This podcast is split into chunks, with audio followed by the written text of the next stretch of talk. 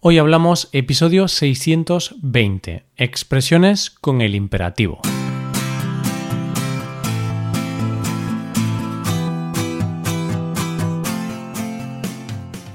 Bienvenido a Hoy Hablamos, el podcast para aprender español cada día.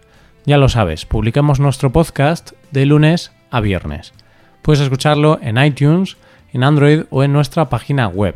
Y si quieres ver la transcripción, la hoja de trabajo de cada episodio y disfrutar de muchas otras ventajas, puedes visitar nuestra web hoyhablamos.com. Ahí podrás beneficiarte de cosas como un buscador avanzado de episodios, un lugar en el que votar los temas que te gustaría que se hicieran en el futuro, soporte premium y otras muchas ventajas. Además, si quieres hablar, pasar un rato de diversión y aprender cosas nuevas del español y de España, te damos la oportunidad de tener clases con nosotros. Vas a poder comprobar que puedes aprender o mejorar tu español como, cuando y donde quieras. Y aquí estamos de nuevo, con muchas cosas que contarte. Muchas cosas que esperamos que te sean útiles. Para hoy hemos pensado que las interjecciones que emplean verbos pueden ser una gran opción ¿Por qué? Pues porque se utilizan a diario y suelen ser difíciles de utilizar para los estudiantes. Estos son dos buenos motivos para estudiar este tema en profundidad. Vamos a ver interjecciones como venga, anda, mira, viva y muchas más. Coge lápiz y papel porque empezamos.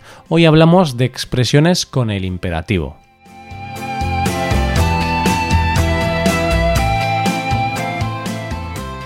Venga, empezamos. Sí, sí, venga, vamos con la primera interjección del día de hoy. Pues empezamos con venga, evidentemente.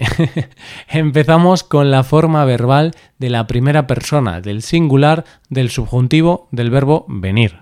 O también la segunda persona de cortesía de imperativo del verbo venir. bueno, pues la forma verbal venga se emplea en muchas situaciones en España tantas que hace unos meses hicimos un episodio especial con sus usos. Si quieres, puedes escuchar el episodio 525 y recordar muchos de sus usos. Se utiliza para mostrar acuerdo.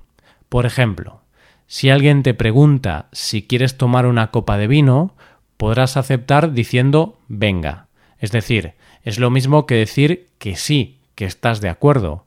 También para dar ánimos. Por ejemplo, suspendes un examen de matemáticas, un examen para el que habías estudiado mucho y tenías muchas esperanzas puestas.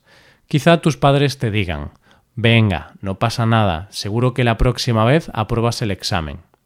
Además, también se dice venga cuando quieres que alguien se dé prisa, que alguien haga algo más rápido. Por ejemplo, estás en un taxi y el taxista va a una velocidad muy lenta.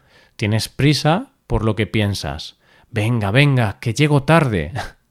Esto mm, no se lo vas a decir al taxista, porque tal vez se moleste, pero al menos es una buena manera de calmar tu cerebro. Estos son solo tres de los usos que le damos a la interjección venga. Como te he dicho, hay muchos más. Venga, te animo a que intentes incorporar esta palabra en tu uso diario del español. Otra palabra que también podrías incorporar podría ser vaya. En este caso hablamos de la primera y tercera persona del singular del presente del subjuntivo del verbo ir. También es la forma verbal de usted en el modo imperativo. El uso principal de vaya es para hablar de sorpresa o admiración. De esta manera, estás hablando con un amigo que no ves desde hace mucho tiempo, te cuenta muchas cosas de su vida, cosas como que se ha casado, ha tenido un hijo y se ha hecho budista. pues podrás reaccionar diciendo algo así como Vaya, ¿cómo ha cambiado tu vida? Así vas a mostrar tu sorpresa ante esas noticias. También se utiliza vaya en caso de disgusto, tristeza o enfado. Por ejemplo, te encuentras con tu vecino y empezáis a hablar te dice que su perro estaba enfermo y que tras una larga enfermedad murió. Así podrás mostrarle tu tristeza con una frase como Vaya, lo siento mucho. La muerte de un ser querido siempre es muy triste. En este caso se dice que el perro es el mejor amigo del hombre. Ya sea el perro, el gato o la tortuga, Lo cierto es que perder a una mascota siempre supone una gran pérdida.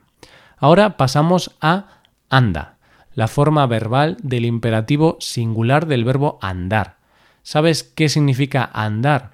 Pues significa ir de un lado a otro dando pasos, es decir, es lo mismo que el verbo caminar.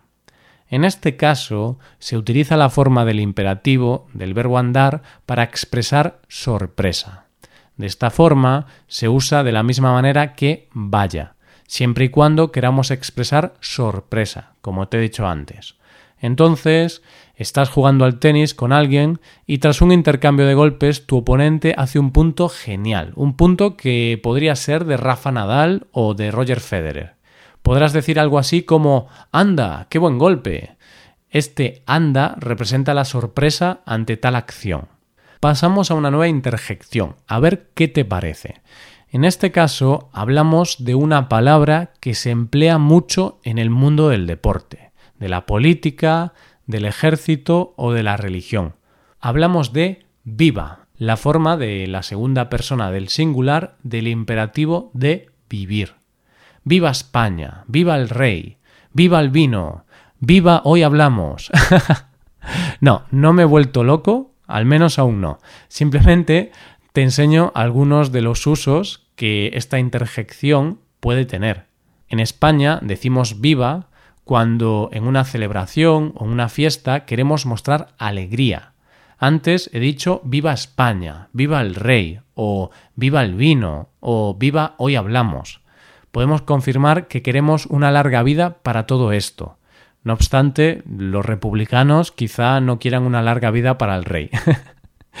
Pero esta frase se decía mucho en la Edad Media. Eso sí, lo que sí tengo claro es que eso de viva el vino, por supuesto que sí. Larga vida al vino y a la cerveza. Estas dos bebidas son regalos del cielo. Mira, ¿qué quieres que te diga? Si tengo que elegir, prefiero la cerveza al vino. Pero eso no significa que odie el vino. Pues mira, sí, voy a presentarte el siguiente verbo que empleamos como interjección. Hablamos ahora de mira, y esta es la forma de la segunda persona del singular del imperativo del verbo mirar. ¿Para qué se utiliza? Pues principalmente cuando en un discurso queremos llamar la atención de una persona. Además, se suele decir acompañado del nombre de la persona a la que nos referimos. Por ejemplo, imagínate que tienes que hablar con Marcos, un amigo tuyo que cada vez que le cuentas algo no sabe guardar el secreto y se lo dice al resto de vuestros amigos.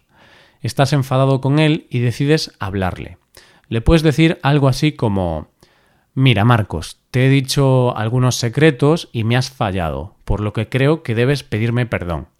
Si te fijas, al principio he empezado la frase diciendo Mira, Marcos. Pues esta es una manera de llamar la atención, de advertir a la persona con quien estás hablando de que vas a decirle algo, algo normalmente importante. Otro ejemplo. Imagínate ahora que quieres romper la relación con tu pareja porque desde hace un tiempo la situación ha empeorado. Podrás decirle una frase tan mítica como Mira, cariño, mm, no eres tú, soy yo. Uf, qué situación tan difícil, qué momento de tensión. Pero, oye, una ruptura sentimental mm, no es el fin del mundo. Y oye, la vida continúa. Al igual que este episodio, porque ahora te paso a hablar del último verbo del día, en este caso de oye. Aquí nos encontramos con la segunda persona del imperativo del verbo oír.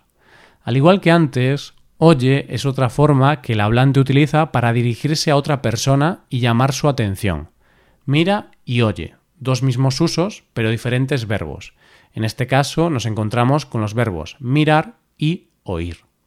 Así, si estás hablando con tu hijo, le estás diciendo que este verano tiene que encontrar un trabajo para poder pagarse sus gastos personales, podrás decirle algo así como Oye, hijo, últimamente te he dado mucho dinero y creo que es bueno que encuentres un trabajo para este verano.